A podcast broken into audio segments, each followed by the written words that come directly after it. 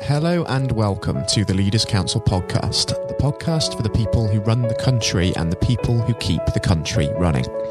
My name is Scott Challoner, and once again, I'll be exploring a new perspective on leadership, joined each week by a different CEO, CFO, director, president or government minister, and one day perhaps even the transport secretary, once he has undergone his mandatory two-week quarantine, of course.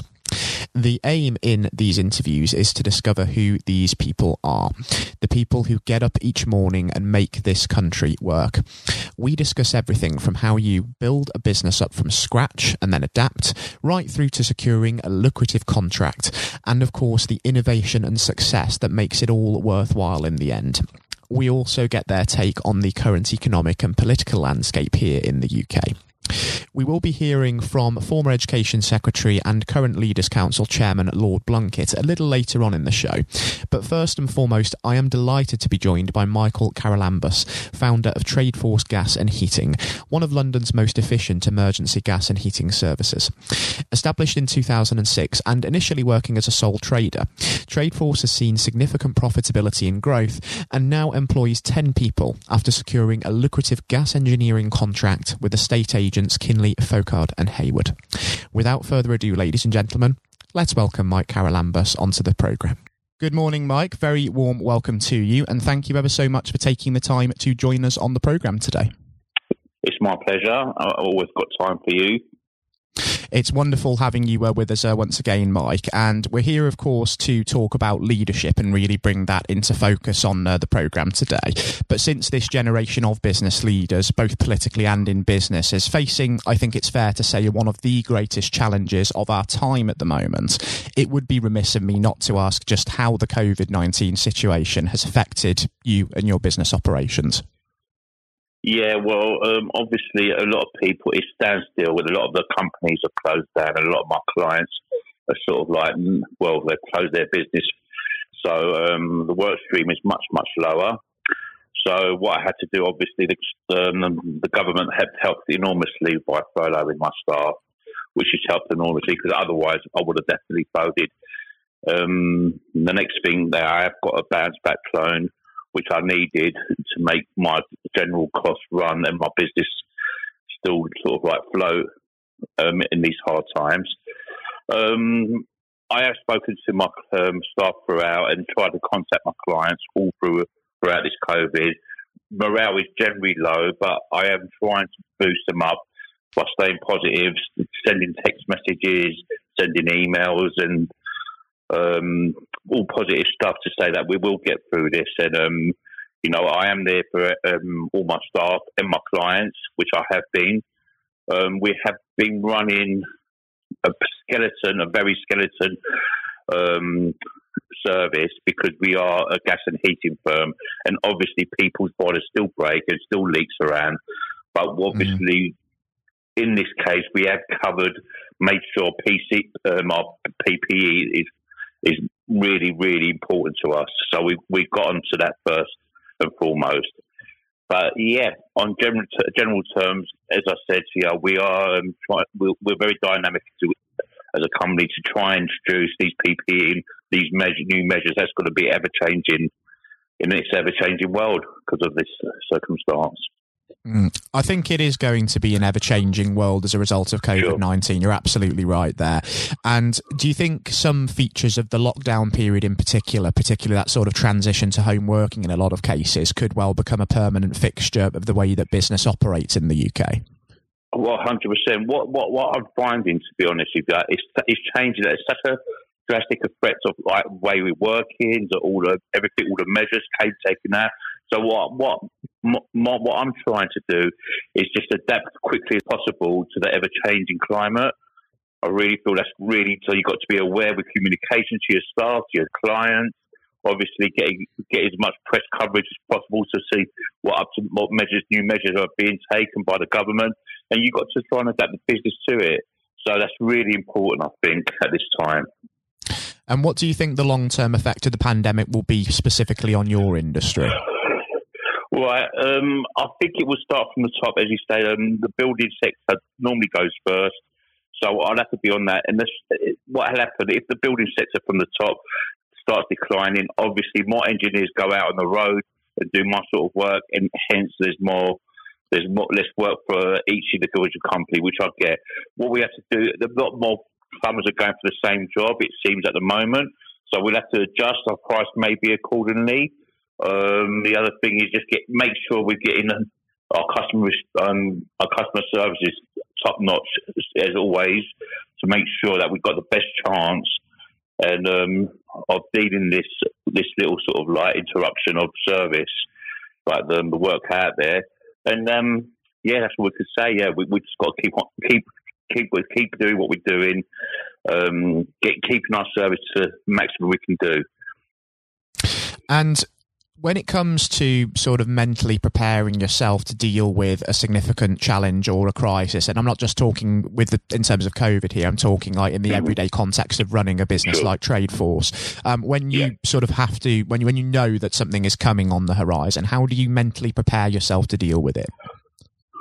Well, that's a tough question because, as you say, you got no one to. I've got a partner who's great, who supports me. And I've had a newborn son who you've got to be able to switch off in certain stance. So you obviously you've got to work hard. That's a given to be a success. But you also have to switch off and mentally switch off from work and enjoy your personal life because as much as possible because you only live once. And it's getting a fine balance in doing that, I feel. So switching off is really, really important for your well-being and for your staff as well, because obviously whatever you do, your staff will do. So that's quite important, and I leave that to my staff. How easy do you find it to switch off yourself from the hectic world of running a business? Well, it took a bit of time, I'll be honest with you, because I bet every business owner is sitting at home, thinking about the same thing. When you go to sleep at night, it's on your mind, staying up. And I'm sure a lot of business owners have gone through that, as I have. But it's difficult. There is people you could talk to, or you could go to sports activities. I know in this climate, as you say, gyms have just opened, and that's been quite difficult as well. But going for walks, obviously I've got a brand new son, so I go to walk with him and my missus. You've got to find that time to just do that sports activity, to do activities with your family, with close people, and that helps you switch off incredibly. I think what this pandemic has certainly done is it's thrust back into the limelight, hasn't it, the importance of mental health and well-being in business and in leadership, both in terms of safeguarding your own and also that of those around you, hasn't it? Yeah. And it is, I'll be honest with you, it does feel lonely at the top. There's never a truer saying, and it does because you've got to make it happen yourself, all in that circumstance of helping yourself, helping your because if you're going to be miserable, your family's going to be miserable. It leads when you're a leader. That's what happens. It leads down. It trickles down to the bottom. So you've got to look after yourself. You're the most important person to look after in business. So that's really important. I don't stress enough for that. It's a hugely important point, that, Mike, isn't it? That it is a lonely place at the top because 100%, it is very lonely at the top. And my missus always says, "I'm here for you." And sometimes I would go into myself, and you know, she knows. Well, she gets upset because I'm upset. But you've got to find a way because it's so important to find that time and the energy. Because sometimes you do feel like your energy lowers. You've got to find the energy and just go for the walk with your. Whoever close to you and your loved ones. So that's really important. And of course, it's a natural reaction in a time of difficulty for anybody to look up to their business leaders, managers and executives for inspiration and direction when they need it. But for you being at the top of the tree where there is nobody above you to refer to, it makes it all the more lonely, doesn't it? So would you say that your inspiration therefore comes from your family? Well, it does. It comes from my family and the people below you because being a leader, you've got to stand out and be candid. That's how I feel. And it gives me the strength because people are relying on you and your actions. It gives you the strength to actually carry on. Like I say, we will get and be positive, like positive thinking. I have read a few books as well, which I can tell you over if you like. I can give you some books that I've read. So they've been really helpful, like building I read a book called Building for Your Future by Greg Wilkes, and that was really helpful. It was just a positive thing to do. But all these positive books, they're quite good. I found that helpful. But if you've got to find your own niche, to be positive and lead by example to your staff. I think that's very right. And just considering that it's come under an enormous amount of debate during the pandemic period as well. And we've spoken already about the measures that the government have brought in, small business loans, of course, the furlough scheme as well, that's helped so many businesses. But there's just been a great deal of discussion surrounding that about the clarity of certain safety procedures and guidelines. How have you felt from that point of view, Mike? Have you been satisfied that you've known business-wise exactly what's been expected of you? Sometimes it's been a bit clouded, I'll be honest with you, I feel. But what my solution to that, we would go to that. Our steps have been, well, how can I explain to you? Have been the utmost protection as possible from day one, because we knew it was. I found out it was a big bad, so we made sure our PPE was always spot on from day one. We always had our masks, we always had our gloves going in. And we sprayed down determined disinfectant after we were working. And that was from day one, we felt that, and it's still happening now. And we're still going to do that until we know the virus is completely gone. And of course, it's been a very difficult and a very sensitive time for many this last few months. But would you say that there are any positives that you can take from this difficult time? Maybe that it's galvanised you as a business? Well, yeah, there is positives, because the human spirit, it still lives on. That's a really good positive to have, and we're still here. The company is still here fighting and fighting for our clients as well. So, you know, we're here for our clients. That's a positive thing, and we've adapted how we've adapted workings now for our clients to make sure they are all safe. That's the number one priority. So that's definitely a positive in that case. It just proves that once you get through stuff, it's no true saying, what don't break you makes you stronger. So that's what's happened really as well. So yeah, we motor on. I suppose it's been a significant learning curve for businesses and business executives, hasn't it, this period, having this experience of crisis management, as it were. And I think that word learning is incredibly important, because even when we are running our own businesses, we're in leadership positions. I don't think we are ever a finished article, are we? It's still constantly a process of developing and learning even then. Yeah, I agree 100%. That's the first thing you learn when you start getting successful, that you're always adapting, because things are changing ever so, especially in this climate, it's ever so quickly. So you've got to change with it, and you're always adapting yourself and learning yourself. You are the biggest investment in your company. You are, because you make all the decisions. You make your ethos as a company. You create all this. So you've got to be able to adapt quickly and dynamically in this climate. And we've mentioned, of course, the L word, leader, a lot over the course of the last sort of 10, 15 minutes. But if we just sort of take that aside for a moment and consider that in just a little bit more depth, how would you define the role of a leader? What is a leader, and what ought they be? Well, I don't believe in dictatorship myself. I don't like, you know, there's a way to do things to deal with people. I think you've got to lead by example. And I like to have the leader of a family institution where everyone's like, you know, all my engineers are like my friends. Not too friendly. There's a line, you know, that you do keep, because, you know, you can go over the line. It was a really important line. But I like to have a leader. So I've got to be the best dressed, the most on time, the most presentable. You've got to do that, I think, and then your staff will follow suit. Your best customer service. What you do to give us customer service that you go out? Because I'll show them myself as an engineer, because I am an ex-engineer. I'm not a businessman, really. I've been brought up as an engineer. So I'll show them the way, and they follow suit. It's a natural thing that they automatically follow your ethos, how you present yourself, and so on. And going back several years now, Mike, to your past, as you sort of briefly mentioned there, you completed your training at British Gas before launching your own business in 2006. You combined your training in other areas then to make for a diverse offering, and it's grown into quite the success since then. But what was the moment when you knew that going into business for yourself and going down that self-employed route was the way forward? It's when you It's a feeling inside that you feel automatically, you feel self-accomplished. It's a strange thing because your clients start calling you all the time and tell you how good you're doing. Give me, oh, I want to give me more work, and you know. And then obviously you feel self-accomplished, and once you feel that self-accomplishment, you feel much more confident, and then the rest sort of follows after that. The confidence that it brings is really helpful. It's all about confidence. You've got to gain that confidence from somehow, but I gained it luckily from my clients, and because they couldn't get enough of what my work and my work ethos, so that was quite important.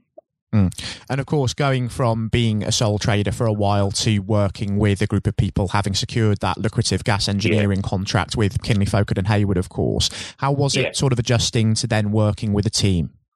It was difficult initially, I ain't going to lie.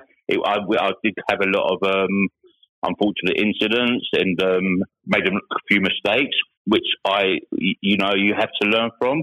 I learned from them really quickly, though, because they were expensive mistakes.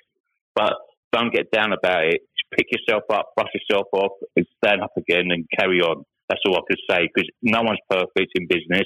I certainly wasn't.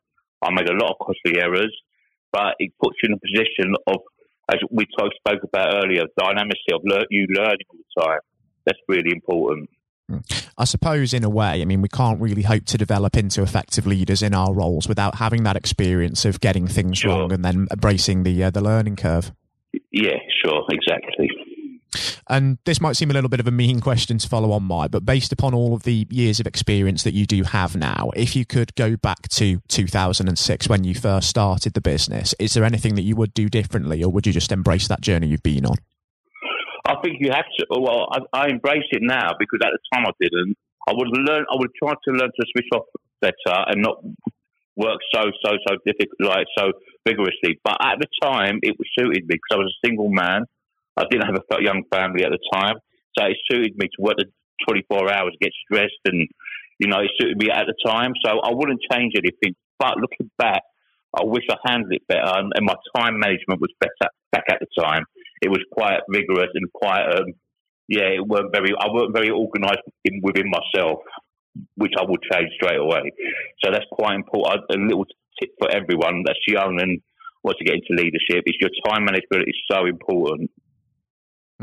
So what other advice would you actually give to somebody looking to maybe start out in business, maybe among the younger generation?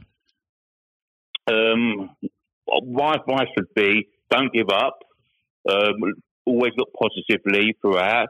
Just, your energy is so important. You are your business, and whatever your ethos and personality is, your business will run off, and that's how your clients will see you. That's really important. So just don't give up. Keep going, even if you get knockbacks. I'll be honest with you. I'm gonna be. It's for some people, and it's for not others. I do understand that. There's some leaders and some people that don't want to lead. But if you are one of those people, don't give up, because it will come eventually. It does. As long as you keep learning, keep learning from your mistakes, because you will make mistakes. That's really important.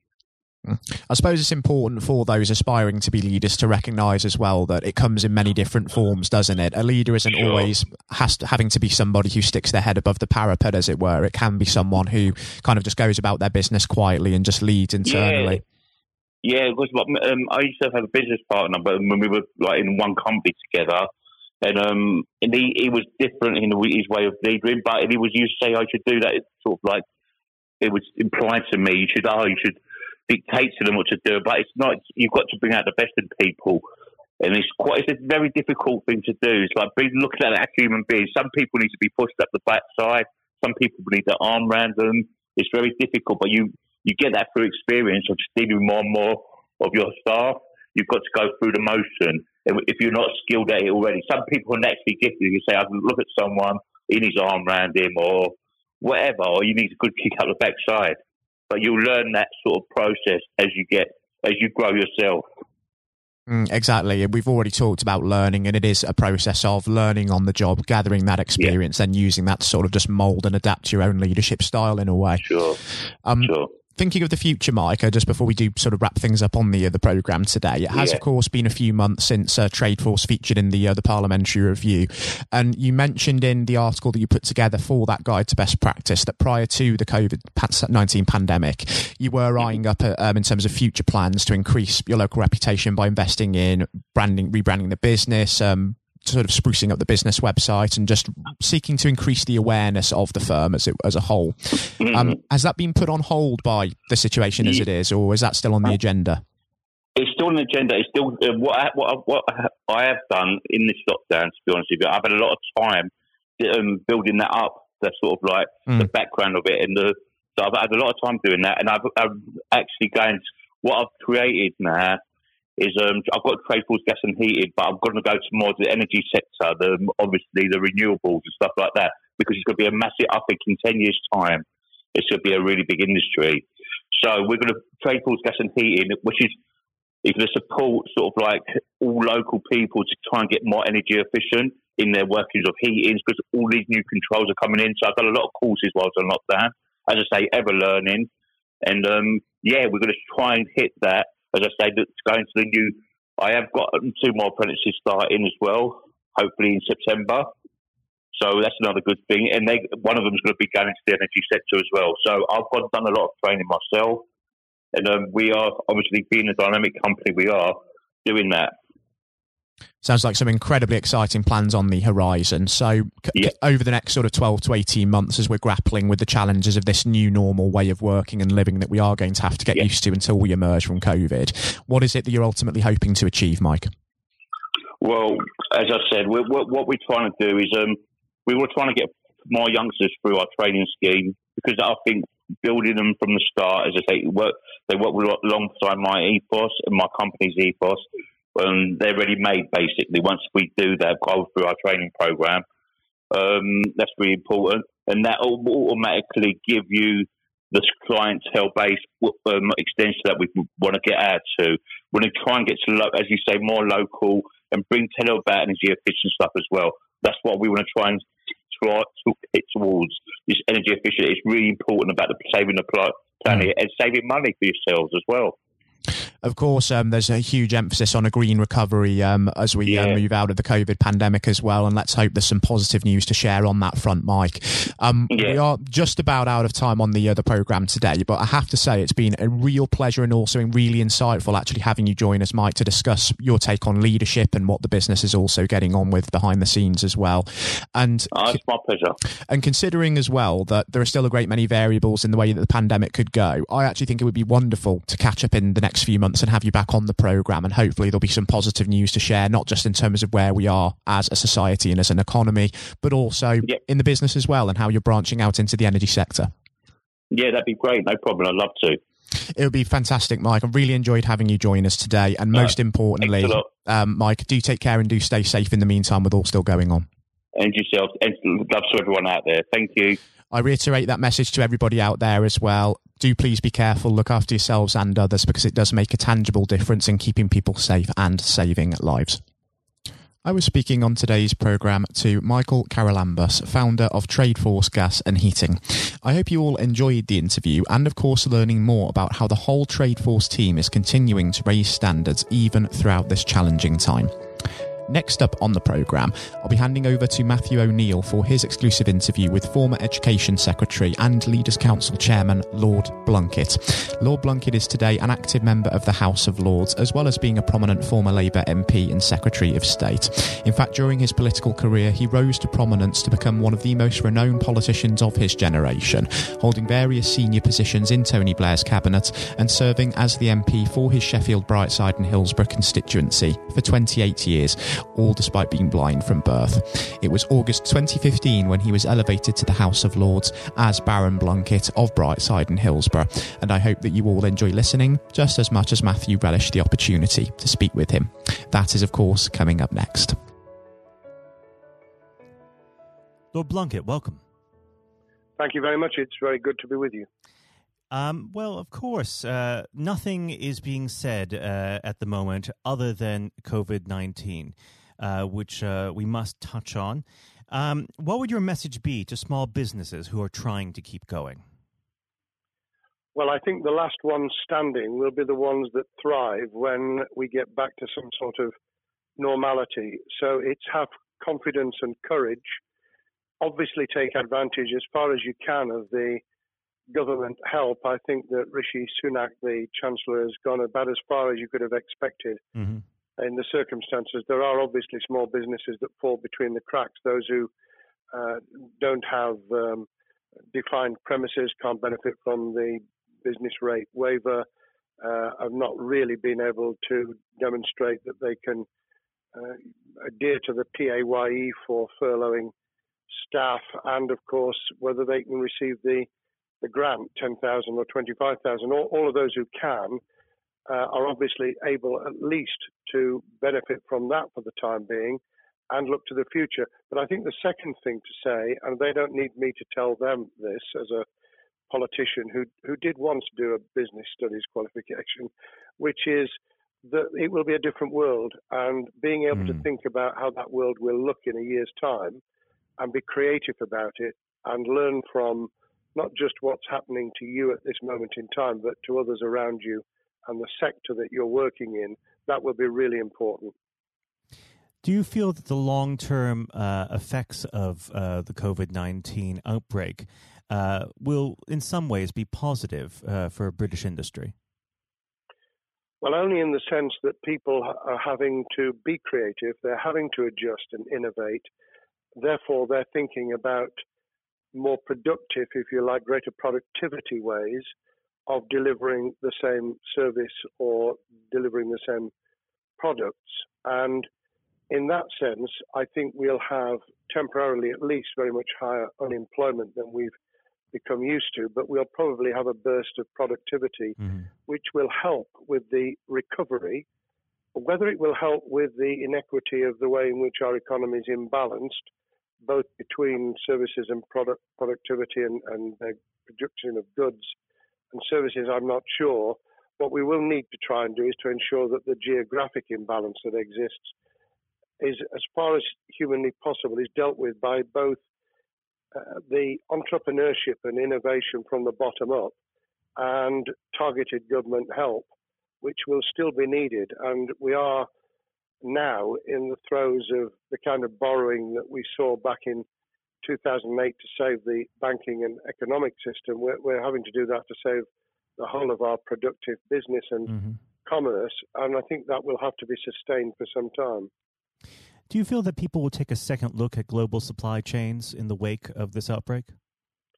I think there's going to be much more creative ways of using local supply and linking up inside sectors much more effectively. And I hope that the Leaders' Council will be able to play a part in that, in the sense that people who have something in common, a synergy in terms of what they're delivering, whether it's a service or whether it's manufacturing or whatever, will be able to see that there's a good outcome from knowing the sector better, linking with people, not just geographically, locally, but those in this country who may not have been on the radar in terms of what they produced for the supply chain.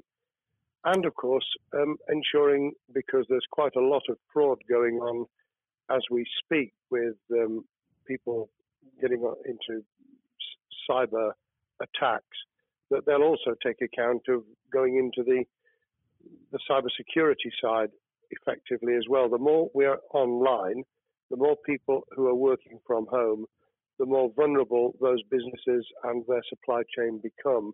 And that's something to think about as well. How important is strong leadership at the moment? Well, I actually think that it's brought to the fore leadership in a whole range of areas, from obviously government itself, and there's been ups and downs with the Prime Minister's severe illness, but all the way through the public and private sector. People have, to use the jargon, stepped up, and they've shown local, regional, national level the kind of leadership that Britain historically was very good at. Regrettably, we've not seen the same on the international scene for all kinds of reasons, but maybe we will in future. So I think out of this will come experience of people who have seen an opportunity to do good, as well as seen an opportunity to provide a good service or goods, including, for instance, shortages for the health and social care system, the food chain and the like, but also, I think, in terms of seeing the synergy between the private and the voluntary sector and using people's commitment to each other in a very positive way. I'm not sentimental about this. Things will revert. Mm-hmm. But actually, I think there's a kind of moment of moral judgment of people feeling that they've got a role to play outside the immediate survival that they're engaged in. And if we can hang on to a little bit of that social responsibility, that will be a very positive outcome. Absolutely. Now, what's your broad view of how the government is responding to this? Are you broadly supportive of their measures?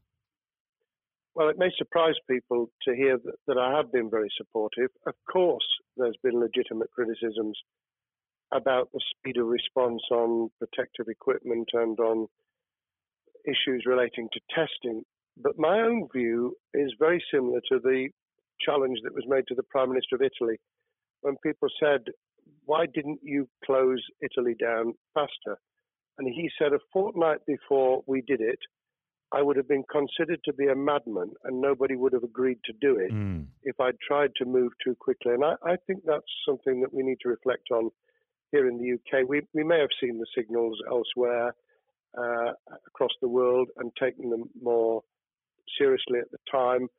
Hindsight is a wonderful thing, but as someone who's had his life in the opposite political party to the present government, I think that with some hiccups and mistakes, they've not done a bad job in what has been incredibly difficult circumstances. And you're absolutely right. In a liberal democracy that we live in, it's very difficult for people to swallow orders given to them from government.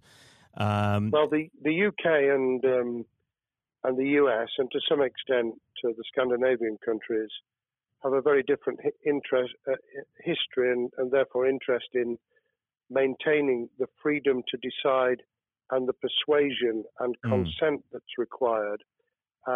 Those countries that have experienced one way or another totalitarianism over the last century have a slightly different way of coming at this.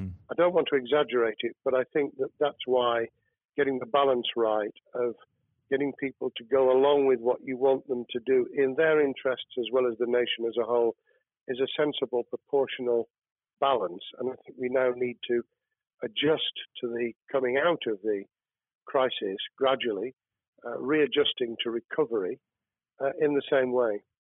Now, something you've mentioned recently on this balance is the police overreach and the enforcement of the COVID-19 structures that have been put in place. What have they done right and where have they gone too far? Well, I think that they were interpreting what was not necessarily as clear advice as it might have been for all kinds of reasons, because people were feeling their way. I think what's come out of it has been a demonstration by local police services in some parts of the country that they could get people to do what was needed without the heavy hand of drones overhead or people being told that they shouldn't be walking in the street, because this was all about self-isolation, not incarceration. It was about getting people not to pass the infection on to each other and therefore to provide distance rather than to make our lives a misery. Those police services that adopted that policing by consent and chivvying people along did really well. Those who went over the top, I think, soon got a very substantial pushback. And one of the strengths of our democracy is that you could have that debate. People could say, I'm terribly sorry, we think the police force in our area has gone over the top. And that in itself is a constraint and a readjustment. That's another strength of living in a country where you can have opinions and express them without actually being thought to be a fool. Now, of course, the government has faced criticism that they were slow to react, and Boris Johnson wasn't present at the early COVID-19 COBRA meetings. Now, Number 10 has claimed that this is normal practice. The Health Secretary often chairs Cobra meetings related to health. Does this tally with your experience as a Secretary of State, or would you have expected the PM to be more hands-on during the initial stages? I think different prime ministers do have a very different style. And Boris's style, which I think will now be considerably adjusted, was very swashbuckling. In some senses, delegating is a good thing, as every leader of every business or public service knows. Those who try to pull too much into themselves end up with a massive bottleneck, great failure of trust, and the inability of people to show what they're worth and to demonstrate their capability. So I'd be very wary of jumping in and saying he was wrong to delegate the essential COBRA meetings. What I was surprised about was that he didn't chair the first couple, because my experience with Tony Blair for the 8 years I was in cabinet was that Tony was a great delegator, but he would get a grip to begin with, watch what the difficulties were, and then give people direction and confidence to be able to get on with it. So looking back, I think Boris himself probably thinks, God, I wish I'd spotted the signals from elsewhere in the world more rapidly, and I'd just been there. However, this also raises another issue. All of us in positions of leadership need good teams around us.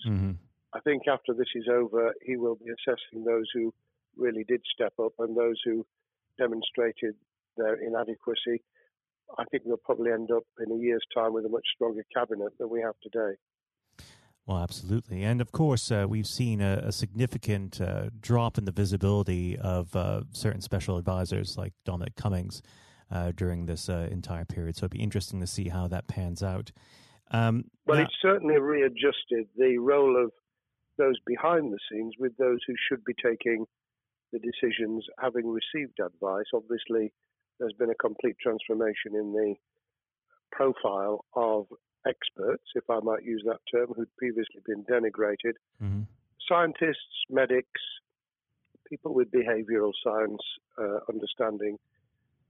My only criticism was, were we getting wide enough advice? Were we narrowing it too much to a couple of key centres in London? But that's because I've always been adverse to everything being London-centric. I think there's great expertise, wisdom, experience out in the sticks, and we should use it. Rightly so. Now, was pandemic planning part of your time as a minister, particularly perhaps when you were Home Secretary? Well, it was, but it was on the back of risk arising out of counter-terrorism measures. Right. I was the Home Secretary for 3 months when the attack took place in September 2001 on the World Trade Center and beyond. We did an enormous amount of scenario planning, both desktop and real. On the back of that, it was very heavily orientated to future developing terrorism risk. I certainly got involved with talking about pandemics. I remember being at a seminar in Edinburgh where the university there had done a lot of work itself on the issue of pandemics. And of course, we saw SARS and other things emerging. I think people have criticised the government for not picking up the report from 2015, 5 years ago.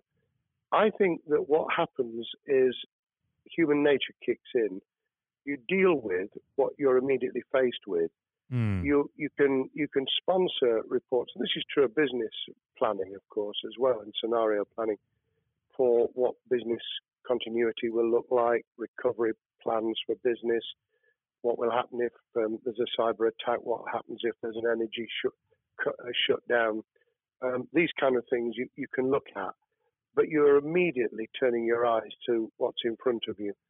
And had we picked up a bit more on the danger from Ebola and SARS and what have you in the past, then we might have said, what if something hits us in the developed nations that we don't have a vaccine for, that we can't immediately whisk up protective materials or equipment or, for that matter, medicines that help with recovery, all of which we now see are a danger. I think this will make an enormous difference to the planning for the years ahead.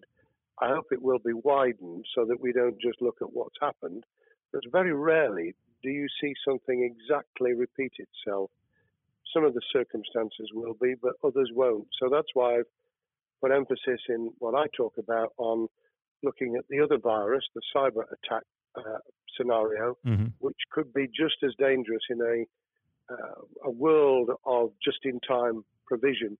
One of the miracles of the modern developed world, except for the very poor, has been the distribution of food. A lot of it on computerized, technologically advanced systems. If that were to come down, we'd be in real trouble. So I think we need to think those sort of scenarios as well. So have a full plan across both sectors, biological warfare, pandemics, and cyber warfare.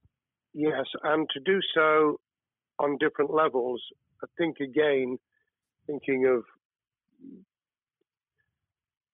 global but acting local, we need a lot more to think about what would happen if something took shape that actually broke down those national and global chains and how we would cope. And without, obviously, we've got enough fear and anxiety to last a lifetime. Without creating even more anxiety, we can think about those things for the future in a more rational way, I think. Now, aside from the physical threat of the virus, one of the things that people are vastly worried about is the effect on the economy, not just the national economy, but also the world economy. Now, it has been said by certain parties, and I'd like to garner your thoughts on this. Is there a danger of the effects of the lockdown being even worse than those of the virus? Were it be prolonged, I fear that balance would tip the other way. It is about proportionality. It is about balance. It's the wisdom of Solomon, really, to get the moment right when you start to move and then to move quickly. There's no doubt whatsoever that we are stocking up, not just on the economic and employment front, which will be devastating enough, but on the health and social well-being front, enormous challenges. And they will need careful handling because there's a lot of people whose lives, for a variety of reasons, are at risk in the future on a scale that we've been dealing with over the immediate handling of the pandemic, concentrating really hard on those affected by COVID-19, those sadly who have died or been seriously incapacitated. That will roll over into the economic, the social, the mental health and cultural well-being of the nation, and that will need all of us to pull together as well. Absolutely. Now, do you believe the government's doing enough for business? I think that the speed of reaction once the scale of the pandemic was clear was very good. I've praised Rishi Sunak for his action. Remember, a chancellor who only just come into office was planning to deliver the budget in the middle of March and has had at least three equivalent budgets since. I think he's handled it very well, understandably worried now about what we're doing to our economy. The level of borrowing is sustainable because of low interest rates, but it reaches a point, of course, where it tips over so that you can't then do the kind of structural investment requirements that the government were laying out before and in the March budget. And those will have their consequences as well as a planned payback over many years. I think we've learned something over the last few months. We needed to take immediate action. We don't want another round of austerity equivalent from 2010 through to 2019. I don't think the nation, on the back of what's happened and the challenges we have, could take that. And therefore, we need a different plan, economic plan, over a much longer period, just as we did from the Second World War all the way through to 2002, when the final American loans were paid off. Now, of course, One thing that's on everyone's lips, how much longer do you believe that the lockdown can go on for? I believe that we need to be substantially back in action as an economy in June.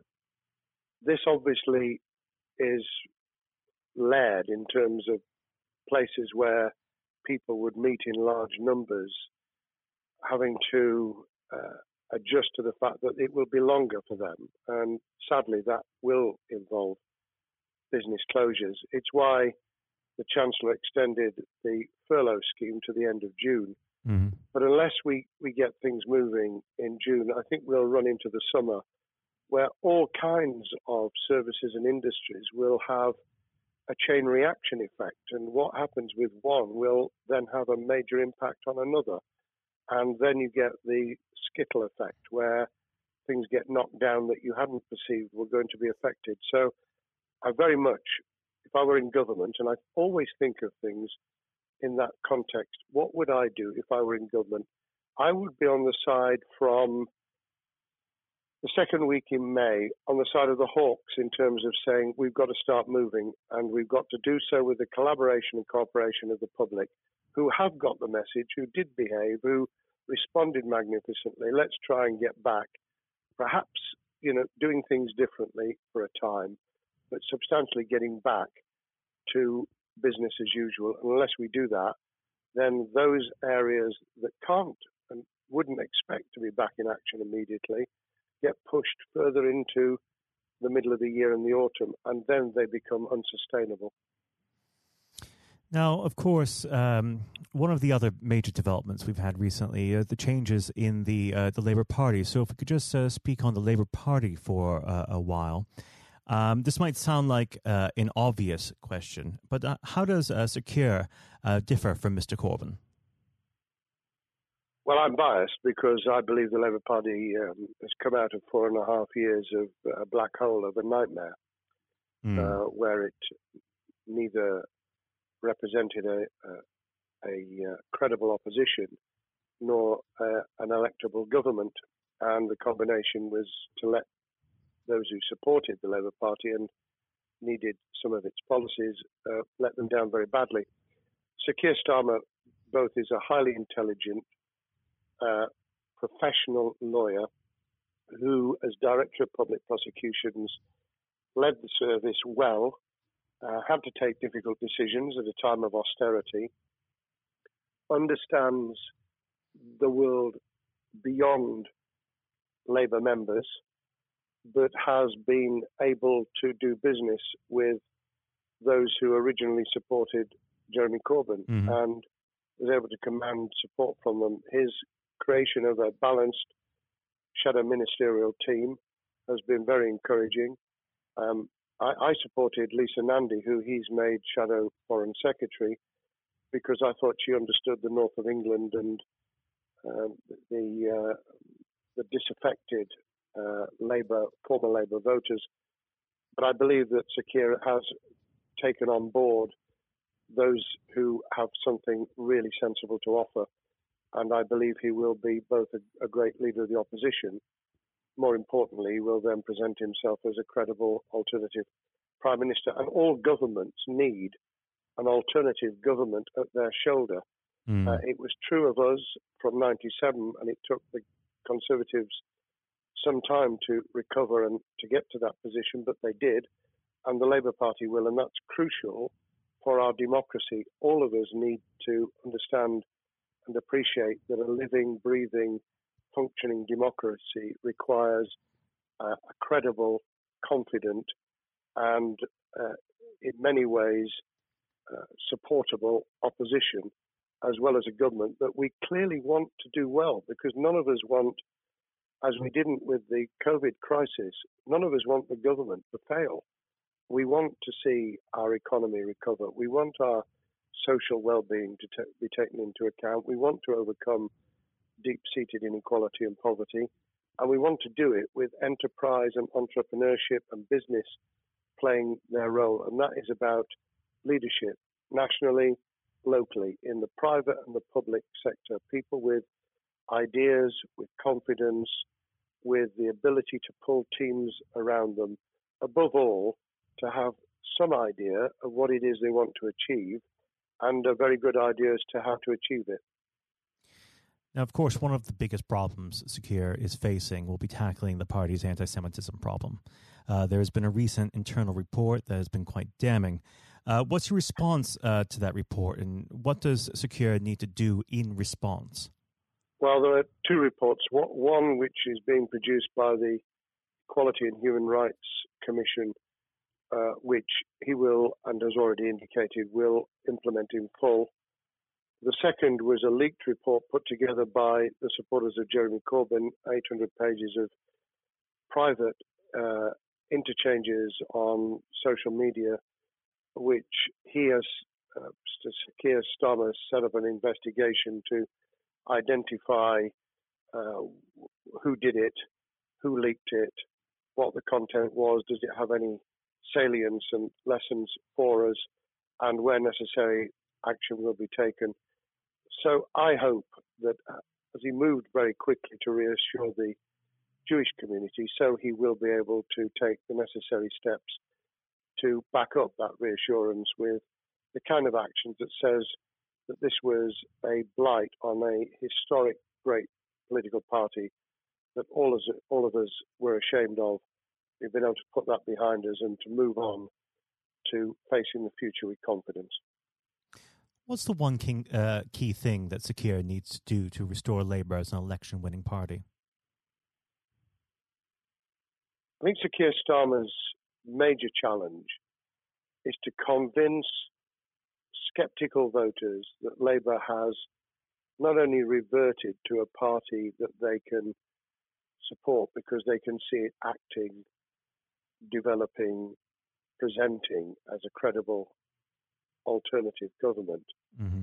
but also that the lessons have been learned from the fiasco from 2015 onwards. In other words, there have to be very clear signals of substantial change, not just the right words, not just reassurance that we're not going back to some of the crazier policies, but actually that we've understood why the electorate rejected those policies so substantially in December 2019. If people get that message, they'll understand that the Labour Party has changed, as it did in the 1980s and early 90s, to become the electable government with the greatest majority and historic majority, even greater than 1945, which I was privileged to be able to take advantage of in 1997 when I joined the Cabinet. Now, I know what your answer is going to be to this question, but indulge me. Do you think Keir has what it takes to be PM?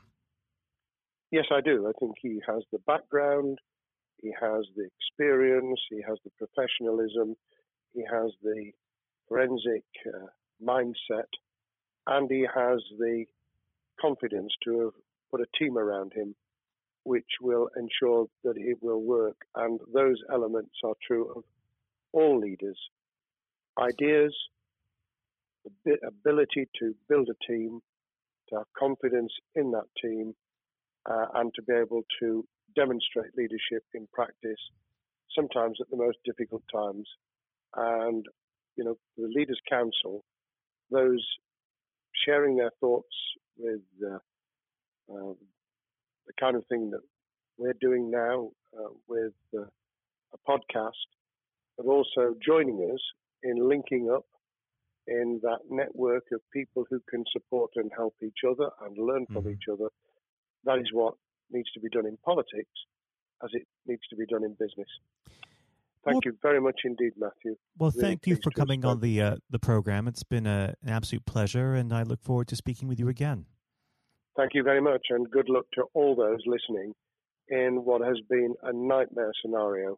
Good luck for the future. Have courage, have confidence, and yes, listen to those who know more about business than I ever will. Thank you, Lord Blunkett. Thank you. As always, it has been a pleasure both listening to and learning from our guests. I have been your host, Scott Challoner, and I hope that you all enjoyed listening. Until next time, I'll be back in the newly reopened Westminster Arms and raising a socially distanced glass to raising standards. Remember, although we are seeing things slowly returning to some form of normal, do continue to be sensible and look after yourselves and others, because it does make a huge difference in keeping people safe and saving lives. Goodbye. Thank you for listening to our podcast. You can find every episode on iTunes, YouTube, and Spotify. The views expressed by each guest in the podcast are their own. They do not represent the opinions of the Parliamentary Review, Westminster Publications, Lord Pickles, Lord Blunkett, David Curry, or any other guest on the podcast. If you'd like to know more about the Parliamentary Review, please visit www.theparliamentaryreview.co.uk.